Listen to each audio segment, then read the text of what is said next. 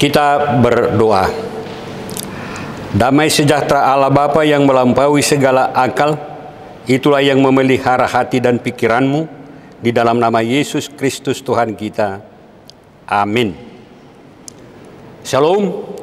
Saudara-saudara yang kekasih di dalam nama Tuhan Yesus, khotbah pada hari Pentakosta yang kedua hari ini terambil dari kitab Bilangan 11 ayat 24 sampai ayat yang ke-30. Demikian bunyinya. Setelah Musa datang keluar, disampaikannya firman Tuhan itu kepada bangsa itu. Ia mengumpulkan 70 orang dari para tua-tua bangsa itu dan menyuruh mereka berdiri di sekeliling kemah. Lalu turunlah Tuhan dalam awan dan berbicara kepada Musa. Kemudian diambilnya sebahagian dari roh yang hinggap padanya dan ditaruhnya atas ketujuh puluh tua-tua itu.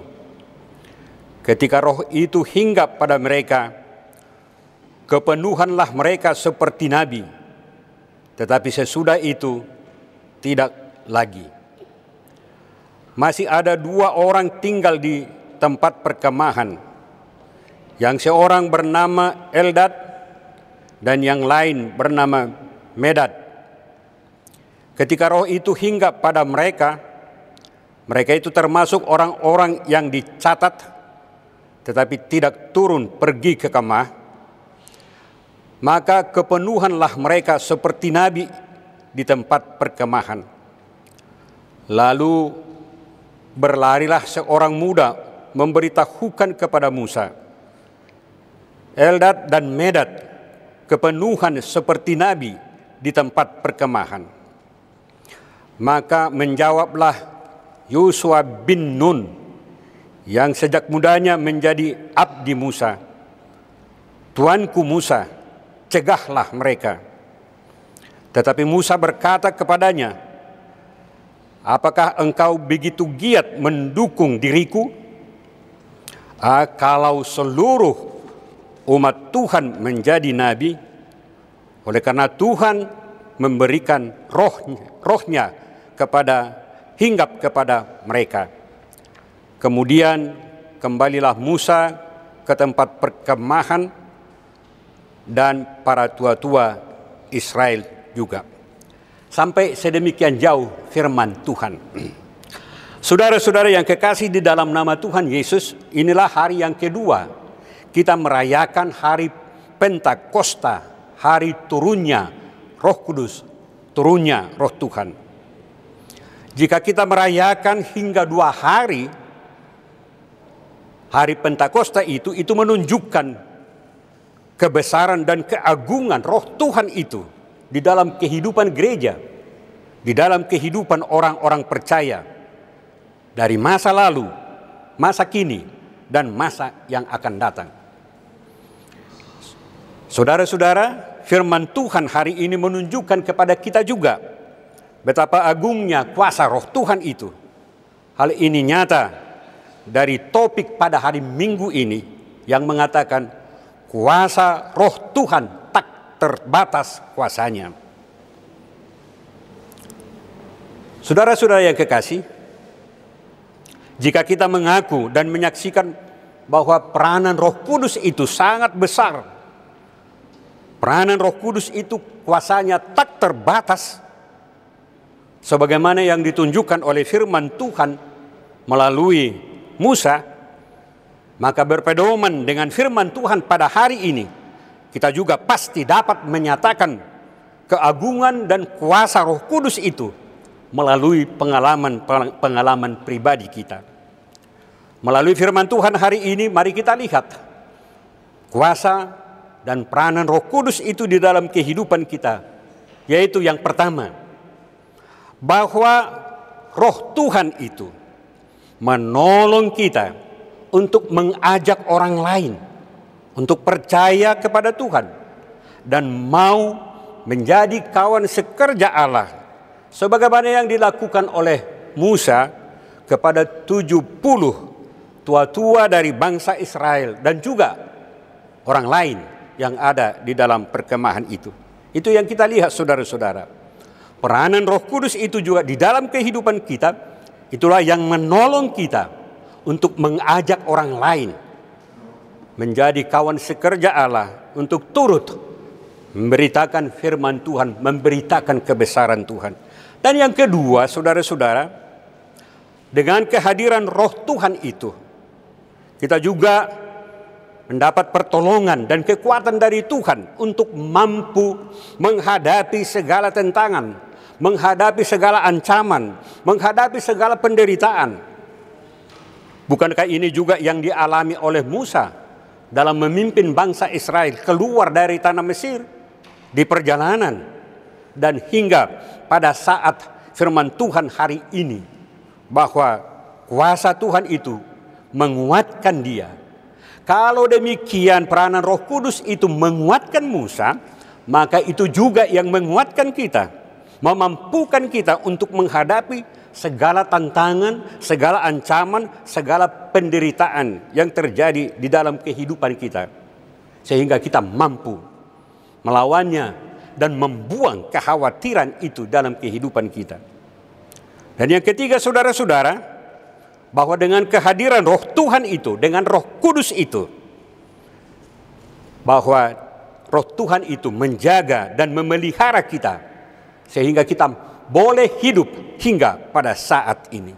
Itulah yang kita lihat saudara-saudara, peranan roh Tuhan itu di sepanjang kehidupan kita. Kalau begitu besar kuasa dan peranan begitu keagungan Tuhan itu di dalam pengalaman kehidupan kita. Apakah cukup hanya kita melihat itu, hanya kita menerima itu? Saudara-saudara yang kekasih, melalui firman Tuhan hari ini, kita juga diajak jika kita merayakan hari turunnya Roh Kudus itu, merayakan peranan Roh Tuhan itu di dalam kehidupan kita. Tentu saja saudara-saudara, firman Tuhan bahwa Tuhan juga meminta dari kita apakah yang harus kita lakukan jika roh Tuhan itu tinggal di dalam diri kita. Tentu Tuhan mengharapkan dari kita. Apa itu saudara-saudara?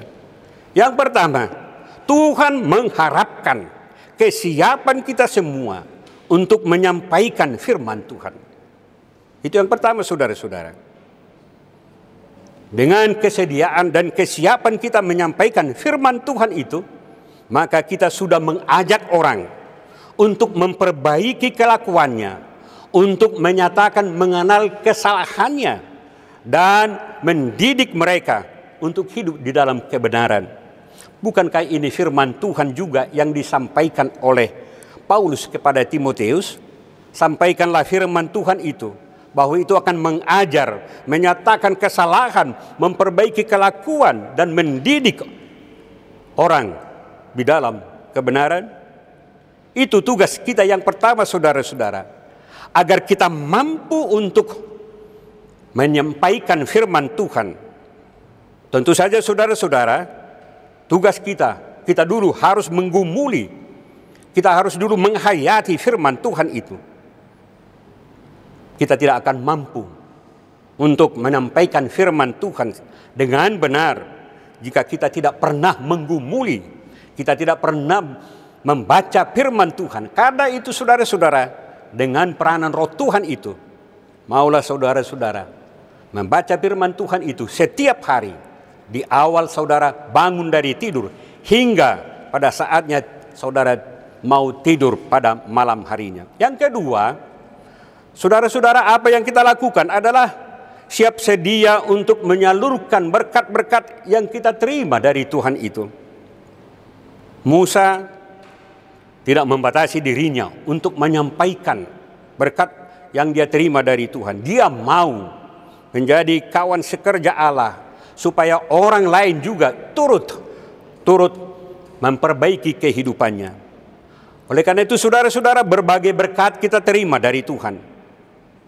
Oleh karena itu jika Tuhan memberikan itu kepada kita, kita harus ingat bahwa itu bukan hanya milik kita, tetapi harus kita salurkan kepada orang lain. Kita menjadi saluran berkat Tuhan melalui berkat-berkat Tuhan yang kita terima dari Tuhan itu. Jangan egois terhadap berkat-berkat Tuhan yang kita terima itu, tetapi salurkan itu supaya orang lain juga memperoleh berkat Tuhan dari kita melalui berkat-berkat yang kita terima.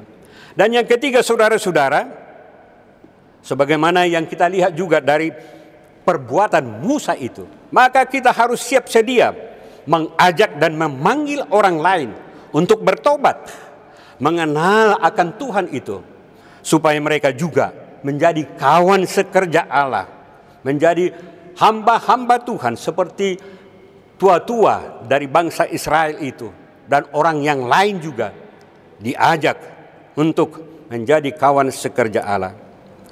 Saudara-saudara, hal inilah yang dimintakan oleh firman Tuhan pada perayaan yang kedua dalam Pentakosta ini. Karena itu, kuasa roh Tuhan tak terbatas. Jika kita mengatakan bahwa kuasa roh Tuhan itu tak terbatas, oleh karena itu, jadilah kawan sekerja Allah yang membawa orang untuk percaya dan setia kepada Tuhan. Amin. Mari kita berdoa. Terima kasih Tuhan. Sungguh besar kasih-Mu kepada kami. Engkau memberikan rohmu yang kudus itu di dalam kehidupan kami hanya dengan kuasa roh Tuhan itu kami dapat melakukan dan berbuat apa yang berkenan di hadapan Tuhan. Dengan kuasa roh Tuhan itu kami menjadi saluran berkat. Kami menjadi alat Tuhan, hamba-hamba Tuhan untuk membawa orang percaya dan mengikuti Tuhan. Karena itu, berkati firman-Mu itu yang sudah kami terima, Jadikan kami menjadi saluran berkat. Jadikan kami kawan sekerjamu supaya nyata kuasa roh Tuhan itu di sepanjang kehidupan kami. Amin.